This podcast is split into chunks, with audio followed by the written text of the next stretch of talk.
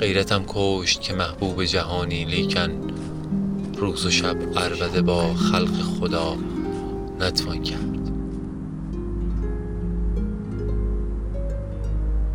امروز دوشنبه است. میشه به من نگی باید چیکار کنم؟ علی رضا تو باز در اتاقو نبستی؟ گوشیم زنگ خورد جواب بده. دیشب برای دوازدهمین بار فیلم دوازده سال بردگی رو دیدم. دقیقا ساعت دوازده بیست و هفت سالم شد. یه قهوه خوردم که خوابم نبره ولی بلافاصله خوابیدم. نیمکت چوبی و اتاق شکست. می‌دونم چرا. مثل همیشه نشستی جلو پنجره تا اتاق اون دختره رو دید بزنی. دیر وقت اومد خونه.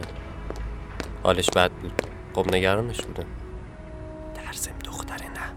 فرشته. این اسم خودش برای اون انتخاب کرده بود. کاراش جالبه. تقریبا هر شب ساعت یک نور زرد اتاقش روشن میشه. کتاب می‌خونه. چایی دم می‌کنه اما نمی‌خوره. شاخه درختی که جلوی اتاق اون دختره رو گرفته بود شکوند.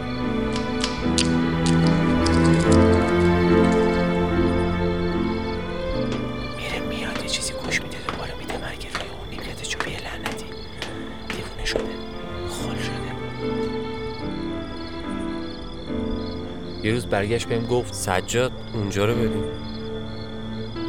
ذوق کرده بود. حال خوبی داشت. این بهترین تصویری نیست که توی عمرت دیدی؟ بابا تو حتی اسمشم نمی‌دونی. من دیوونه نیستم. دختره داشت تو فرشته. فرشته داشت. فرشته خانوم خفه شو دیگه بابا اصلا یادم رفت چی می‌خواستم بگم. دوشنبه بود. امروز دوشنبه است. کاری به کارم نداشته باش. دوشنبه ها تمام روز و تو خونه بود. فرشته بیدار شد. فرشته چشمشو باز کرد. یه دقیقه بعد داشته یه چیزی رو می‌خوند. علیرضا به اونا می‌گفت. یادداشتای روزانه. آره یادداشته یه روزانه. بعدش آروم آروم از اتاق بیرون رفت. آره ولی قبل از اینکه بره پرده های زرد رنگ چرک گرفتی اتاقش رو کشید که کاش نمی‌کشید کاش اصلا پرده در کار نبود.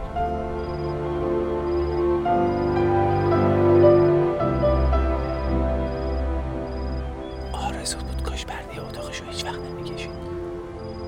حدودا سه ساعت بعد با این جمله از جام پریدم. فرشته برگشت. فرشته برگشت.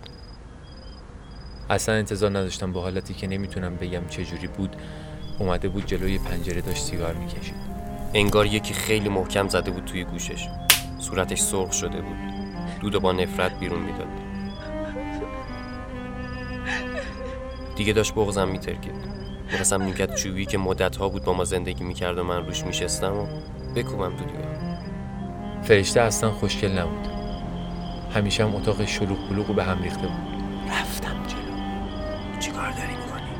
برون طرف. اه، خب منم می‌خوام ببینم دیگه. می‌بینی که چجوری اومده لب پنجره؟ خب تو هم که داری میبینیش لاشی گام شو طرف. حالم داد. افتادم کف اتاق. خشکش زده بود. پلک نمی‌زد. یه روز برگشت بهم گفت این بهترین تصویری نیست که توی عمرت دیدی؟ اولش فکر کردم تابلوی شام آخر رو میگه که به دیوار اتاق اون دختره یا همون فرشته کوبیده شده بود. ولی بعدش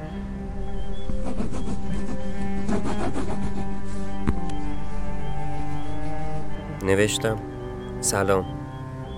امشب اون لباس مشکی رو بپوش که خیلی بهت میاد.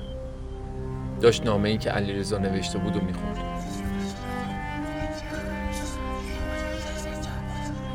نامه زرد رنگ بود. تا بتونیم از یادداشته روزانه تفکیکش کنیم. یادم باشه بعدا راجع به رنگ زرد بیشتر بگیم. اصلا زرد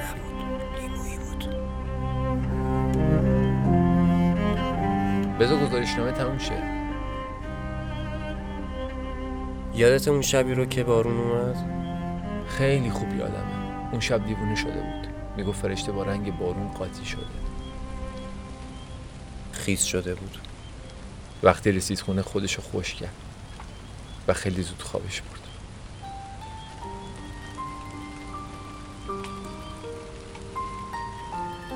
روز بعد فرشته مریض بود. یه هفته افتاده بود توی اتاق. تکون نمی‌خورد. فرشته یه هفته خواب بود. منم بالا سرش وایستاده بودم تا حالش بهتر شه. دوشنبه شب بود که یه مرد غریبه دیگر رو تو اتاق فرشته دیدیم. بعدش بزرگ توی دفتر گزارش نوشت مرد غریبه شماره سی و یک.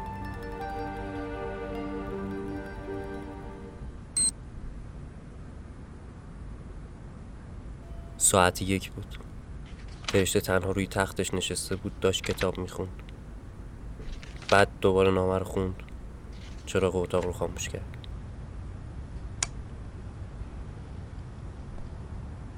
دیگه وقتش بود. تقریبا پنج ماه بود منتظر یه دستور بودیم. پروژه قشنگی بود. اصلا اون نامه جزو برنامه های ما نبود. هر شب گزارش کار رو سجاد تایپ می‌کرد. نمی‌دونم نامه رو نوشت یا نه. 300 میلیون تومن برای پنج ماه. ارزش داشت. وقتشه. برو کارشو تموم کن. دستور رسید. یه تیر در قلب. همین.